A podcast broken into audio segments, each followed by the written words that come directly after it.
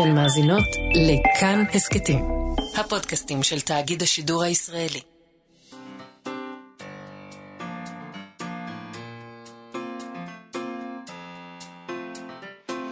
מה שכרוך,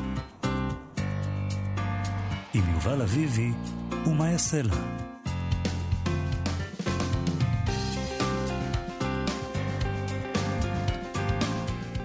שלום, אנחנו מה שכרוך, מגזין הספרות היומי בכאן תרבות, מאיה סלע ויובל אביבי, ב-מאה וארבע נקודה תשע ו-מאה וחמש נקודה שלוש אף אם. איתנו איתי סופרין ויובל יסוד שעושים איתנו את התוכנית. שלום לכם ושלום מאיה. שלום יובל. מחר נר ראשון של חנוכה, לכבוד חנוכה תתפרסם אנתולוגיית שירה שערך המשורר דוקטור אילן ברקוביץ' במוסף תרבות וספרות של הארץ, והוא מבטיח את דור העתיד של השירה. זה, זה ההבטחה, זאת ההבטחה שלו, נכון? אז אנחנו נדבר עם אילן ברקוביץ' על משוררי המחר, מה, מה יש בהם, במה הם עוסקים, באיזה נושאים, אם יש להם איזה נוסח חדש, נשמע ממנו על זה. נדבר גם עם צרויה שלו, הסופרת שספרה פליאה עומד לראות אה, אור בקרוב. בדרך כלל אנחנו מדברים עם סופרים אחרי שהספר שלהם יצא. זה עניין נדרש כזה. ואחרי שקראנו אותו, אתה יודע. לא, לא אחרי שקראנו, אל תגזימי, אחרי שהוא יצא. בדרך כלל אנחנו מאוד מאוד משתדלים וקוראים הכל.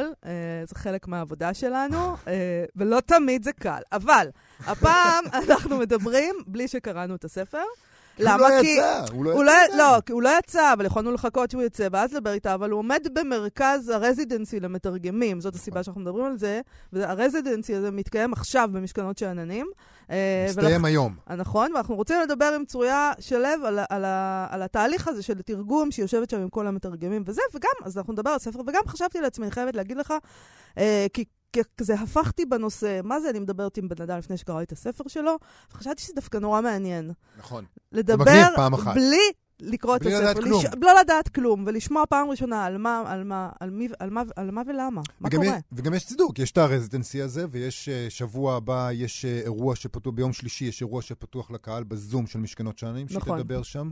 וזה נורא מעניין, שבעצם גם אם מבחינת המהלך שלה, בעצם עושה את זה לפני, נגיד, עושה זום כזה, לפני שהספר יצא. זה משהו שעושים בדרך כלל לאובמה וכאלה, שכל העולם מתרגם את הספר שלו שיצא בבת אחת. האמת שצרויה שלו היא מישהי כזאת שיש לה קהל מאוד מאוד גדול בכל העולם, אגב. ואנשים מחכים לספרים שלה, אז לא הייתי צינית לגבי זה. כן, כן. לא אובמה, אבל כן שיצאו ביחד. לא, אבל כן.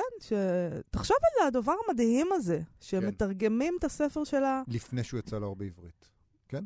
יוצא מן הכלל. זה יוצא מן הכלל.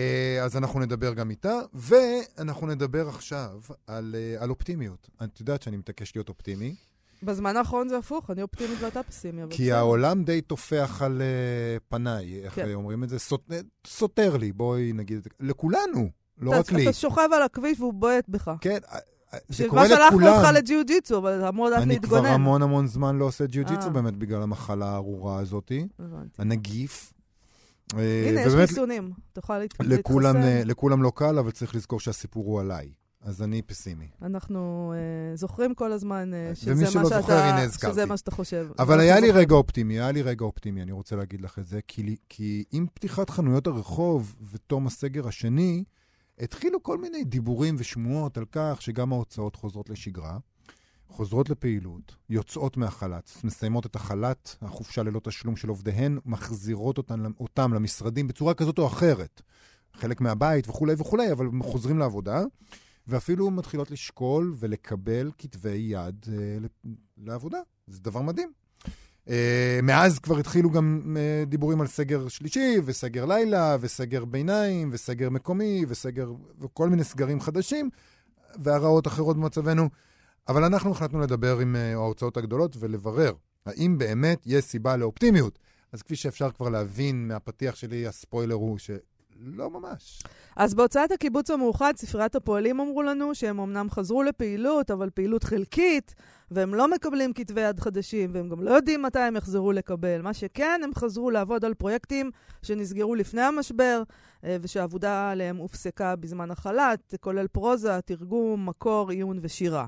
הם כן הוציאו ספרים מעטים במהלך התקופה, אבל לא הפיצו אותם לחנויות, אלא מכרו באתר שלהם. אבל בינואר מתוכננת הפצה מסודרת של ספרים אה, חדשים לרשתות.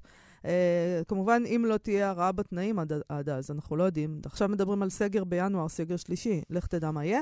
הם גם סיפרו שכשהסגר השני הוסר וחנויות נפתחו, הם הרגישו עלייה מפתיעה לטובה במחירות, אלא שמאז כמובן חלה שוב ואתה, כנראה אנשים אה, התרגשו מהיציאה מהסגר ורצו לחנויות, ואז ירדה ההתלהבות של ההתחלה, והם חזרו לסורם, והפסיקו לקרוא, או קנו מספיק ספרים, סטוק כזה, והם עוד קוראים. הם עוד קוראים. זה אגב, הקטע שבו את אופטימית. אה, יש המון אנשים שמדווחים לי, כן. שהם לא מצליחים להתרכז ולקרוא, נכון. כמו, כמו בעבר. נכון. אז אה, זה גם... גם לי יותר קשה. נכון. יותר קשה להתרכז, קשה. לא ברור לי למה, אבל ככה לפעמים זה. לפעמים גם יש ילדים בבית, והם יושבים לך על הוריד של הצוואר, ושותים לך את הדם, ו... היית צריך לעשות כמוני. קודם כל ילדים. ואז קוראים. ואז הם כבר גדולים, ועכשיו אפשר פשוט... לא שהם מפסיקים להציק לך כשהם כבר גדולים, אבל... הרבה דברים הייתי צריך לעשות אחרת. אתה יכול לעשות, אתה יכול לעשות להתעלם מהשיחה. אפשר לעשות קונטרול זד או משהו כזה? ביטול? אחר כך הם אומרים, הבת שלי אומרת לי כל הזמן, תגיד, למה את מסננת אותי? אוי, אני מחכה לרגע שבו אני אוכל לסנן את הילדים שלי. אז אני הגעתי לרגע שאני מסננת. אני לא שם עדיין, אני לא שם עדיין. תשמעי, אם נחזור להוצאות, בהוצאת כנרת זמורה ביטן מסרו מאוד מאוד בקצרה, כי כרגע בגלל הדיבור על פתיחת הקניונים, ההוצאה מחשבת את צעדיה. זאת אומרת, העניין הוא האם כן או לא הקניונים, חנויות הרחוב לא משחקות אה, אה, תפקיד לפי התשובה שלהם, או פחות משחקות תפקיד, הם מחשבים את צעדיהם, כלומר הם ללא שינוי, עדיין חלט. אה, בהוצאת המעובד אמרו שרוב עובדי ההוצאה עדיין בחופשה ללא תשלום, המחירות אונליין אמנם גדלו, גם המחירות בחנויות, באופן יחסי למספר החנויות שנפתחו בסדר, זה רחוק עדיין מהמצב לפני הקורונה, לא באמת מאפשר עבודה סדירה, לא מקבלים כתבי יד חדשים בשלב זה, וגם את העבודה על הספרים הקיימים, הם מקדמים את העבודה עליהם בצורה מאוד מדודה. תשמע, אם יש שם עובדים שהם בחלט, איך אפשר לקדם משהו? חלק בלא וחלק כן. יש שם איזה בעיה. במודן קטר אישרו שהמערכת חוזרת לפעילות בהדרגה, במקביל לחנויות שאמורות להיפתח בקניון, שזה סימן להתעוררות שוק הספרים לדבריהם, הם מסרו שיש תכנון לצאת עם ספרים חדשים בינואר. כלומר, הם עובדים על ספרים שכבר היו שם, הם גם אמרו שהם כן מקבלים כתבי יד. לגבי מחירות הם אמרו שאכן ביציאה מן הסגר חלה התאוששות מסוימת בזכות פתיחת חנויות הרחוב, אבל כרגע אין להם מספרים מדויקים. בידיעות ספרים אמרו, כל עוד המסחר לא חוזר, לא חזרנו לתפקוע רגילה. זאת אומרת, כל, גם כן הם אומרים בעצם כל עוד אין קניונים, זה העניין. אין קניונים, אין חזרה לעבודה רגילה. הם אומרים שהם בסגר פחות חמור ממה שהם היו בסגר הראשון. בסגר הראשון הם אמרו שהם היו בחל"ת מלא.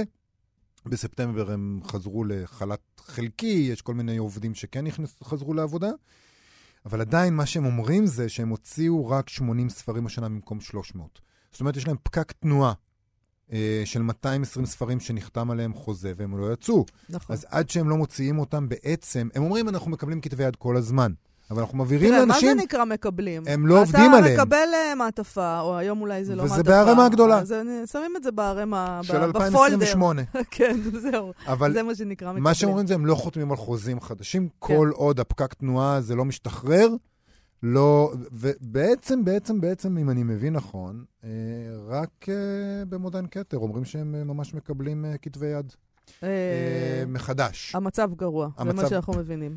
וזה נראה, כמו שאמרת, שהוא רק ילך ויעשה יותר גרוע, כי כאמור, הסגר ממשמש ובא, ואז אנחנו נחזור עוד כמה משבצות אחורה, ברולוח המונופול הזה. מי שלא צריכה אולי לדאוג בקשר לדבר הזה, היא לואיס גליק, שספר חדש של, זוכת פרס נובל לספרות לשנת עשרים עשרים כמובן, היא מוציאה ספר ראשון מזה שבע שנים, איך יקראו לו יובל?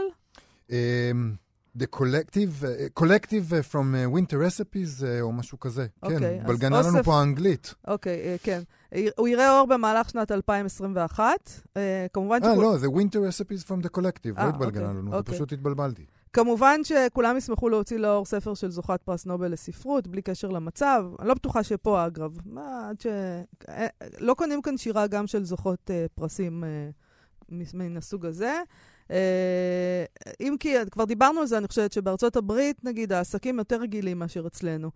לפחות, אתה יודע, הם חותמים חוזים. השבוע אנחנו סיפרנו על העניין הזה. גם הספר שלה שפורסם בארצות הברית בשנת אלפיים שבע עשרה התפרסם בבריטניה בחודש אפריל. מן הסתם, גם זה בזכות הרוח הגבית שנתן לה נובל. אז בוא נגיד שלפחות אפשר להגיד בביטחון שהסופר הישראלי החפץ חיים צריך לתרגם את ספריו לאנגלית ולשאר השפות. והנה עיתון אקונומיסט מכריז על הספרים הטובים ביותר של השנה החולפת, ביניהם הם ממליצים על תיקון אחר חצות של אליני ויצקוביץ', שזה כן. דבר נהדר, נכון. ומאוד משמח. כן. ובאמת ספר נהדר, מי שעוד לא קרא אותו בעברית, אני בהחלט ממליצה. עכשיו יכול לקרוא גם באנגלית. ומאזיננו דוברי אנגלית, אתם מוזמנים לקרוא את זה. ויש להם טעם טוב שם באקונומיסטים, הם ממליצים על הספר הזה. עוד ידיעה נחמדת שכזאת, מאיה נעיתן הודיע שבתחילת אלפיים עשרים ושתיים יצא הספר של האהבה באנגלית בהוצאת פינגווין פרס. בתרגום שלה היא תרגמה את עצמה לאנגלית, וזה ממש דבר יוצא מן הכלל. מעניין מאוד איך זה יתקבל גם הספר הזה, שהוא ספר יוצא דופן, הוא מיוחד, הוא מיוחד מאוד. אז ברכות.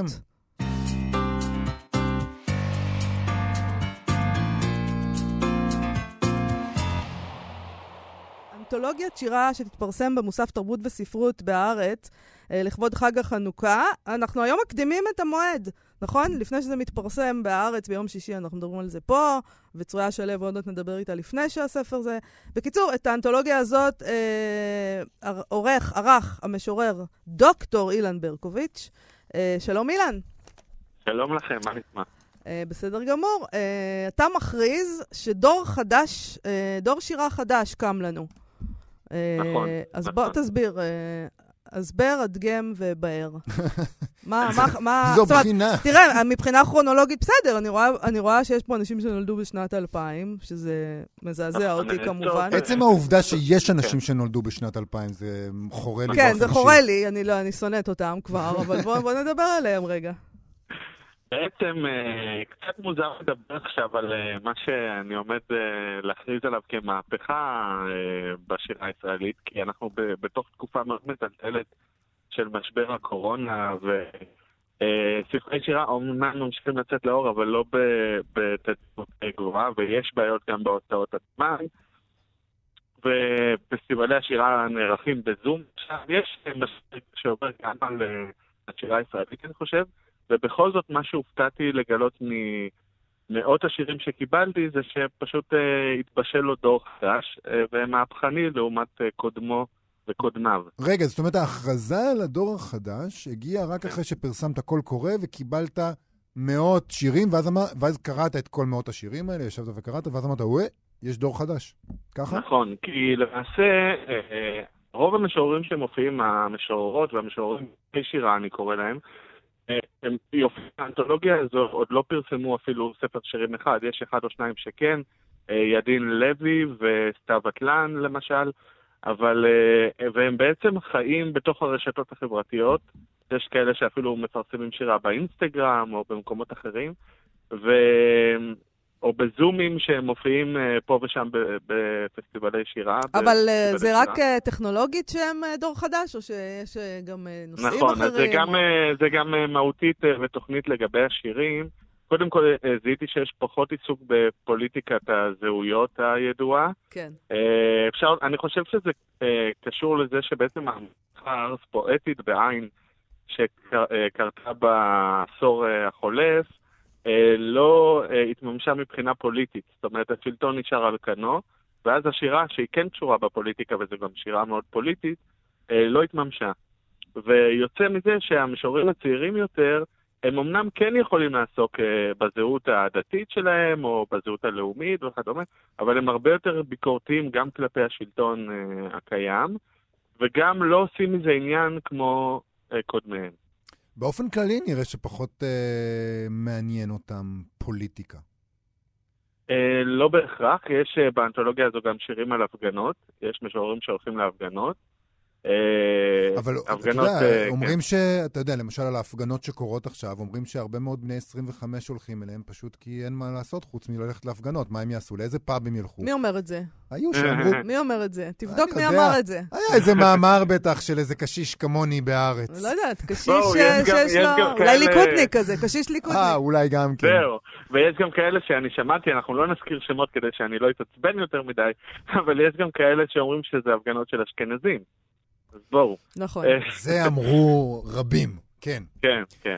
הם, דרך אגב, אם אתה רואה, הם אומרים את זה כי הם עדיין מאוד מאוד עסוקים בפוליטיקת הזהויות הדתית, אז מהצד השני. נכון, ואנחנו, אני יכול עכשיו לבחור שיר לקריאה, כדי שתראו בעצם, יש כאן משורר למשל בשם נועם גרינברגר.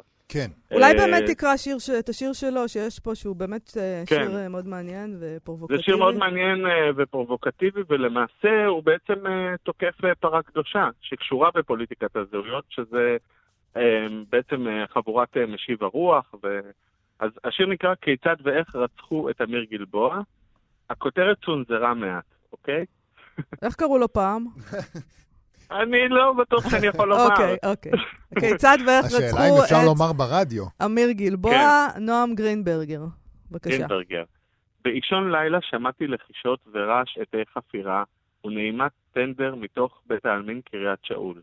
בציץ מתוך השיחים ראיתי חבורה שלהם עם כיפות מטפחות וגיליונות משיב הרוח.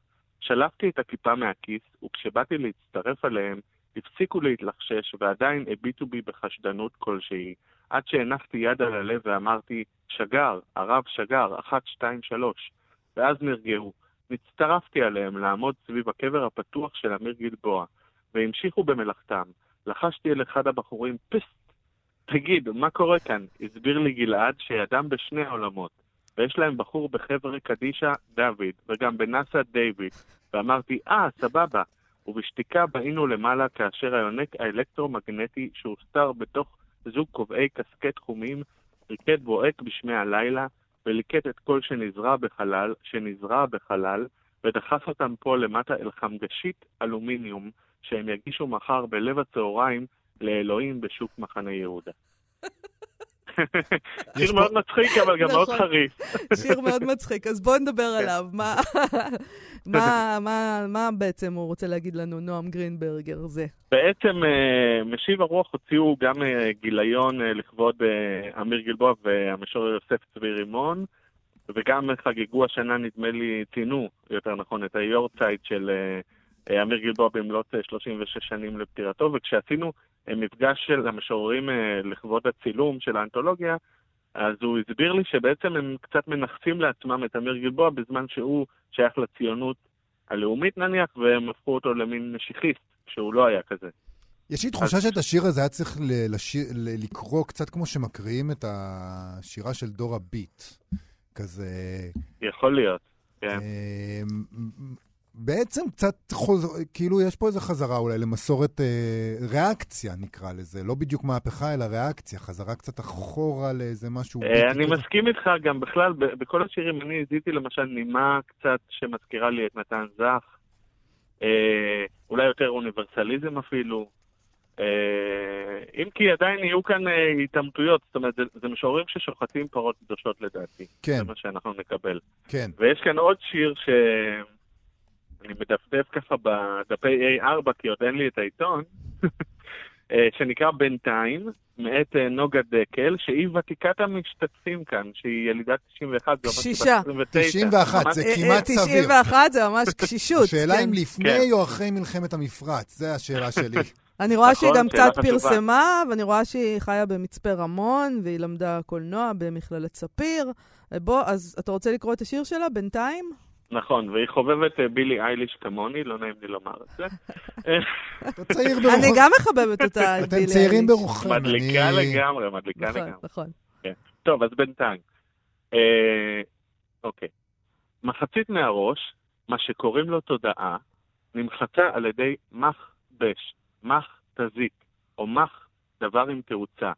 ובמחצית השנייה, נסיבה ריקה צפופה, עם כיסאות, וייב, בירה קרה מהחבית וקווין לטיפה מרביצה. בינתיים אני ריקוד, וחושי על טרמפ של הגוף לעקיפה. יפה. היא בעצם הראשונה ש... שמשתמשת במילה מכתזית, לדעתי. מכתזית, כן, כן, כן. מילים חדשות. דבר נפלא שקרה לשפה העברית, שהדברים האלה חודרים פנימה. כן. אני רוצה לשאול אותך, האם, כשפרסמת את הכל קורה, האם התכוונת... שכולם יהיו צעירים שלא פרסמו, שנגיד קיבלת, קיבלת נגיד גם שירים ממשוררים מוכרים, ופתאום, אבל אמרת לעצמך, לא, לא, לא, לא, לא. יש פה באמת קול חדש שצריך לעשות לו אנתולוגיה, ונשים את, ה, את המשוררים המוכרים יותר בחוץ, או שהם בכלל לא הגיעו אליך, כי הם ידעו שמה שהמטרה פה היא לחשוב, לחשוף קצת שמות פחות מוכרים? לא, אז אתה צודק, שאלה מצוינת. המחשבה הראשונית שלי הייתה אנתולוגיה חגיגית לחנוכה. לא חשבתי אפילו על... במונחים של מהפכה או ריאקציה או משהו חדש, כן, כן חשבתי על משהו חדש, אבל לא, לא חיוונתי את זה מבחינה דורית או גילאית או משהו כזה. ואז ראיתי שמשוררים ותיקים יותר, לא רוצה להגיד דורכים במקום, אבל חוזרים על התמות שכבר קראנו אותן. ממה שהגיע ו... לך, אתה מתכוון. כן, כן, ופתאום ראיתי גם שירים אחרים שלמשל משתמשים במילה מכתזית, או מעזים לדבר על אמיר גלבוע במונחים כמו שדיברנו בשיר הקודם, ויש כאן גם למשל משוררת טרנסג'נדרית, סטוואטלן, שאפילו שאלתי אותה אם זה בסדר שבכלל נגדיר אותה כך, והיא לא בהכרח רוצה שיגדירו אותה כך, היא מסכימה, אבל לא בהכרח זה מה שהיא שמה בחזית, שזה מדהים, וגם שיר שלה שאנחנו לא נקרא, כי גם כי הוא קשה וגם אולי אין לנו זמן, אז היא אפילו מדברת על רצון לשרוף בית כנסת. לעומת רועי חסל שכתב בשיר שלו המפורסם, שהוא שרף את הספרים של נתן זך, אז כאן יש רצון, אפילו נועז יותר הייתי אומר. פשוט... מתכתב עם אותה תקופה. מתכתב עם התקופה שלנו בכלל. ויש כאן גם, אני חייבת לומר, משוררת שקוראים לה קפקא, עינת קפקא. שזה תופס לי את העיניים, אני חייבת לומר, אין מה לעשות. יש קשר משפחתי? אני מקווה שיש. גם אני? אני לא רוצה לשאול אפילו, כדי שיהיה. בדיוק, כדי שלא יערס. כדי שיהיה. אילן ברקוביץ'. סיפרה לי בצילומים, אה, סליחה, כן. כן, כן, מה היא סיפרה לך בצילומים? אה, היא סיפרה לי בצילומים שכל פעם שיש ג'וק בבית, אז הם שואלים אם להרוג אותו או לא. אילן ברקוביץ'. מתי זה מתפרסם? מתי אנחנו... כל הדבר הזה בסוף השבוע, תרבות וספרות, עיתון הארץ. תודה רבה לך על השיחה הזאת, דוקטור אילן ברקוביץ'. להתראות. תודה רבה לכם, להתראות. ביי ביי.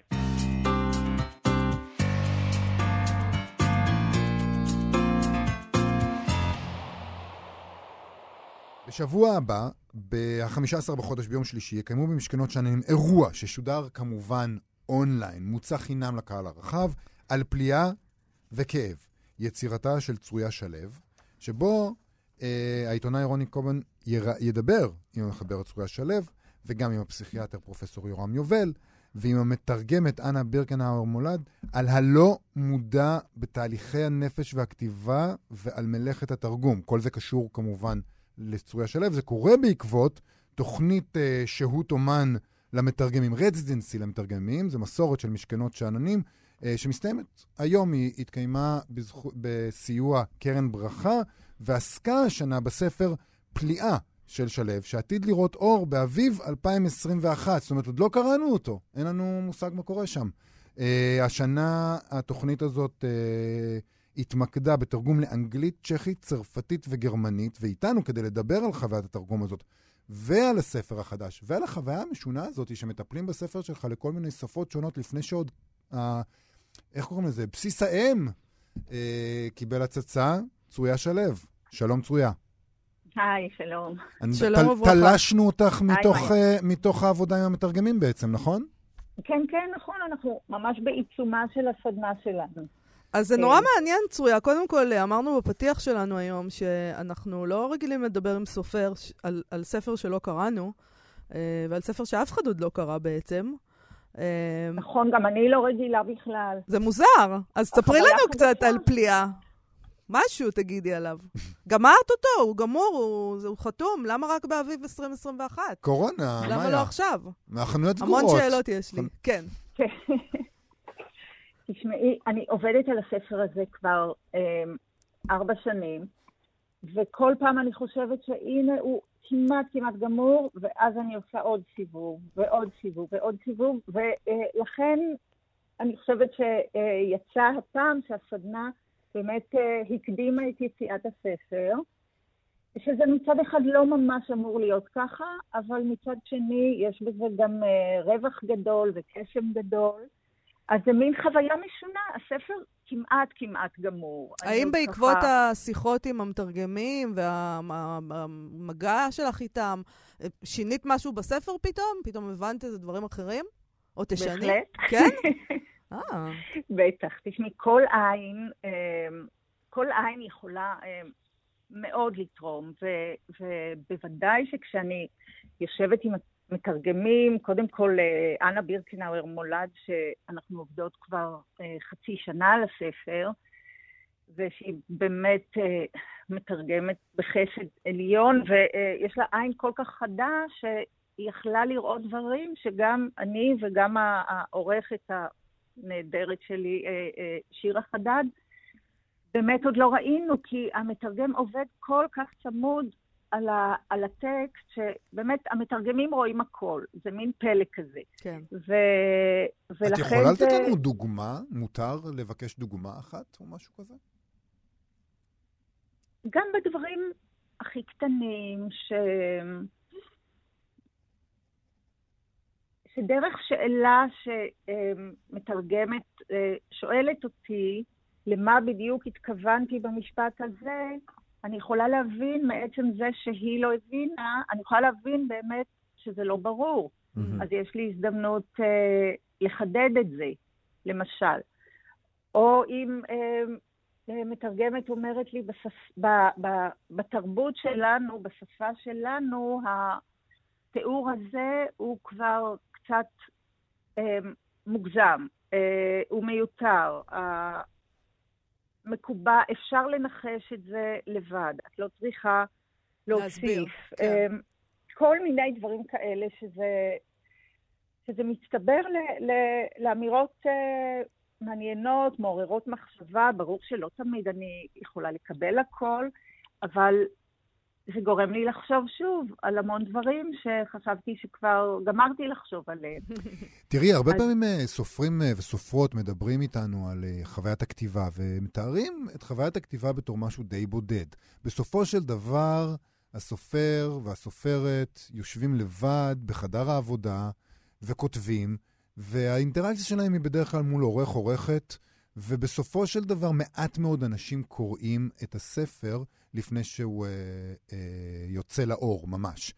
בהחלט. אה, עד, עד היום בעצם עבדת לפי המתודה. כמה אנשים קוראים את הספר שלך אה, בדרך כלל לפני שהוא מודפס? קודם כל, אני באמת, אה, אתה מדבר על חוויית הבדידות, אני כמעט שכחתי לדבר.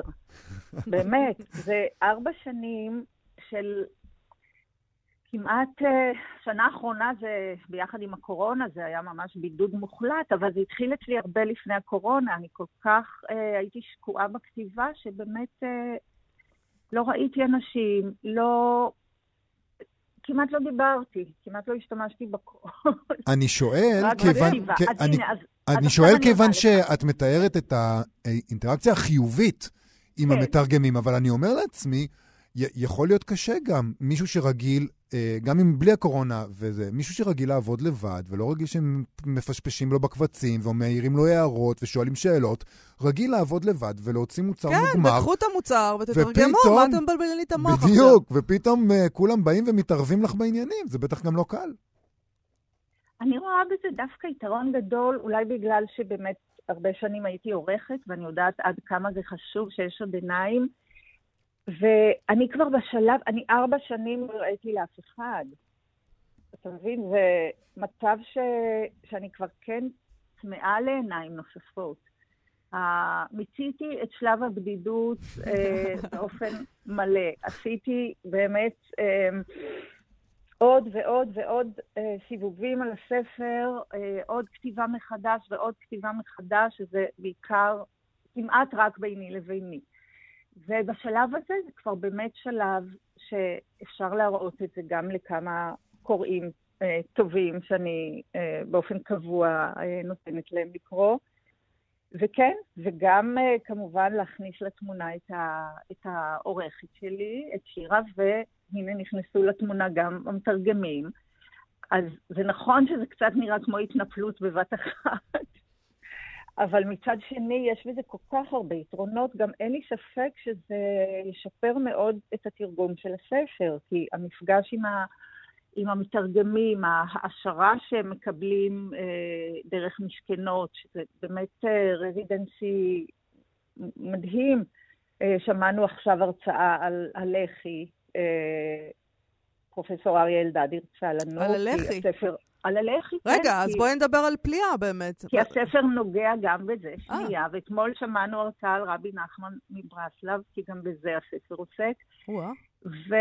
ולאט לאט באמת השומעים והמתרגמים נכנסים לעולם של הספר, והנה עוד שתי דקות בערך אנחנו מתחילים סדנה של עבודה מאוד פרטנית, אה, על כמה בעיות, על כמה מכשולים שיוצ... שיוצרת אה, כל שפה בתרגום, ואין ספק ש... שהתרגום יהיה הרבה יותר מדויק והרבה יותר טוב, והאווירה תוכל אה, להיות מומחשת באופן אחר מאשר בלי הסדנה הזאת. אז את כתבת ספר על המחתרות? לא, לא, לא, לא כתבתי ספר אז, על המחתרות. אז ספרי קצת על פליאה, מה שאפשר לספר. וואי, זה כל כך מוקדם לי. אני עכשיו משתפת את, ה, את, ה, את המתרגמים, כי הם חלק, מה, את יודעת, הם, הם, הם חלק מהצוות uh, שלנו. קצת קשה לי להגיד יותר. אוקיי, אבל אז... אני, אני יכולה לומר שיש... Um, זה, זה מפגש, מפגש בין, uh, בין, שתי, בין שתי נשים. האחת, um, האחת יוצאת לפי. אישה מאוד מבוגרת כבר, כמו שאתם יכולים לתאר לעצמכם, אבל היא צלולה וחדה ואידיאולוגית ו... ו... וחריפה ומרירה וכל מה ש... כל... כל מה שהדמות... שהדמות הזאת יכולה לבטא, של באמת לוחמת ש... שמרגישה ש...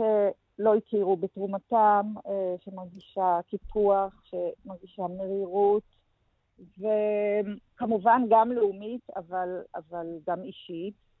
ולתוך זה נכנסים סיפורים של רבי נחמן מברסלב, ועוד דרמות משפחתיות, כמובן, אי אפשר בלעדיהן, ואיכשהו הכל משתלב. טוב, יכול להיות, אנחנו לא, אנחנו כנראה נצטרך לראיון תחשוב אודות הספר הזה, זה לא יגמר בזה. הוא יוצא באביב אלפיים עשרים ואחת כאמור בישראל, הכוונה היא באמת להוציא את התרגומים במקביל במדינות השונות, כבר יספיקו לעשות את זה ככה כמו שעשו לאובמה? הספר יוצא בגרמניה במאי. ממש במקביל. התרגום לגרמנית, התרגום לגרמנית ש... שהתחלנו לעבוד עליו כבר, כבר לפני חצי שנה, יצא, יצא כנראה במקביל לספר בעברית. פנטסטי. נגיד שוב, ביום שלישי תהיה בערב, בזום של משכנות שאננים, תהיה הזדמנות לשמוע אותך מדברת אה, על החוויה הזאת, אה, ועל הספר החדש, אולי תגלי שם עוד אה, פרטים. אה, אז זה נשמע מאוד מסקרן. תודה רבה לך על השיחה הזאת, צרויה שלו. בהצלחה. תודה, תודה לכם. להתראות. אנחנו לקראת סיום עם סטטוס ספרותי זהה שפרסמו ביחד שני המשוררים, עודד כרמלי ודוד נאובוכבוט, מייסדי פסטיבל תל אביב לשירה, שבו הם מסבירים בעצם מדוע הם לא יקיימו את הפעילות שלהם, לא יתקיים הפסטיבל השנה, זום זה לא מספיק טוב בשבילם. אחרים מתעקשים לעשות כל מיני וריאציות. אני אוהבת את הביטול הזה. הם לא מוכנים לשטויות האלה. אני לא יודע אם ביטול של פסטיבל לשירה זה משהו שצריך לאהוב, מאיה. אני אוהבת, אני אוהבת. זה עמדה. זאת עמדה בעולם. בוא נשמע מה הם כותבים. בדיוק. הודעה חשובה. השנה החלטנו שלא לערוך את פסטיבל תל אביב לשירה. את הפסטיבל ייסדנו כי לא סבלנו את הסביבה הסטרילית, יין זול, כוסות פלסטיק, כיסאות קטר פלסטיק, שמטפחת ערבי ספרות. ערבי ספרות, הם כותבים במרכאות כפולות. אנחנו יודעים על מה הם מדברים. כפולות ומכופלות. אנחנו יודעים על מה הם מדברים כשהם אומרים ערבי ספרות. נכון. הם אומרים את זה, יורקים את הביטוי הזה בבוז מבין שפתותיהם אלה. פעם אחר פעם דחינו הצעות לעבור לאולמות מרווחים יותר, ודבקנו במועדונים, במרתפים, בכוחים התל אביבים החיים, כי רצינו להילחם בצעדי הריחוק החברתי שהחלו שנים לפני הקורונה, כי רצינו למחוק את האיקסים הבלתי נראים האלה על הרצפה שמקבעים ומפרידים ומבודדים אותנו, כי לא רצינו תרבות, רצינו אומנות, רצינו התרוממות רוח, אקסטזה רגשית, נפשית, לשונית. חיפשנו את ההתגלות שבה אולי פעם אחת בחצות הליל, כשמישהו שותה יותר מדי, ומישהו מתאהב יותר מדי, ומישהו נעלב, ומישהו נעלם, ומישהו נמצא, ואדם אחד מקריא שיר אחד, ופתאום השיר הזה מדבר את לא אל ולא על, את אדם אחד בקהל. הנס הזה לא קורה בזום. הנס הזה לא יכול לקרות בזום. פסטיבל תל אביב לשירה בזום יהיה חסר טעם. שירים טובים אפשר לקרוא לבד, בבית, בספרים. ועצוב מכך, הוא יזכיר לנו את הטעם החסר, את העולם שעבד. באמת כל הכבוד לאנשים שמתעקשים לערוך מופעים בכל מחיר ובכל תנאי. ומשהו ודאי עדיף על לא כלום. אבל לא המשהו הזה. לא פסטיבל תל אביב לשירה.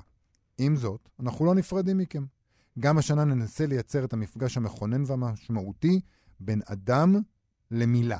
עדכונים והפתעות בקרוב. אני חושבת שזה דבר נהדר. הסירוב להיות תרבותניקים, וגם הרומנטיקה הזאת, שמדובר כאן ברומנטיקה אחרי הכל, וזה יופי. אני חייב להגיד... צחן בעיניי. למרות שאני לא מסכימה, אגב, עם זה. אני חושבת שבזום זה יכול בהחלט לקרות הנס הזה. ואני גם רוצה, סליחה שאני עוד רגע, והייתי מאוד רוצה לשמוע את דעתו של איש החלל, כרמלי, שמאוד מתעניין בעניין הזה של החלל וזה. הייתה עכשיו כתבה בידיעות על זה שיש חייזרים, והאמריקאים יצרו איתם קשר, וכל מיני דברים כאלה. הייתי רוצה לשמוע את דעתו. אפשר היה אולי לשמוע את דעתו על העניין הזה של חייזרים, בפסטיבל כזה. אולי זה יקרה, אולי זה יקרה באירוע הזה שלא ברור לנו מה הוא יהיה. אז אני מכאן שולחת בקשה, אני מבקשת לשמוע תגובת המשוררים על החייזרים. תראי, אני רוצה להגיד לך לגבי השניים האלה, הם אנשים... החבר'ה לצים האלה. החבר'ה לצים האלה, לצד היותם ליצנים ופורעי חוק, הם גם אנשים רציניים, הם עושים את הדבר הזה ברצינות, ואני מאמין להם שזה לא נראה להם שזה יצא כמו שהם רוצים שזה יצא. ואת זה אפשר לכבד, אם לא לאהוב. אז אני אוהבת את זה, ואותם, ובוא נעבור להמלצות לקראת המלצות. סיום. כרגיל בימי רביעי, אנחנו מסיימים מספר המלצות ספרותיות לסוף השבוע. היום, בשעה שמונה וחצי בזום, בזום של אגודת הסופרים העבריים, התקיים אירוע לכבוד נתן זך, תשעים שנה להולדתו, חודש לפטירתו. נתן דאטנר ינחה אה, את האירוע, השתתפו אה, יו"ר האגודה, צביק הניר, מנכ"ל אבימה, נועם סמל, דוקטור נציגל נאור פרלמן, אגי משול, אשר רייך, דוקטור דורית זילברמן, פרופסור רפי וייכרט, עוד שלל שחקנים ומופיעים ש... כולל אור נדץ. ומחר, יום חמישי ב-אחת עשרה בבוקר, בזום של בית אביחי, התקיים אירוע בסדרת האירועים שהם מקיימים על ספר יהודית, אחד מהספרים החיצוניים שסיפורו מקושר לסיפור חנוכה. זאת סדרה שבה עוסקים ברקע לכתיבת הספר ובתייחסויות השונות אליו.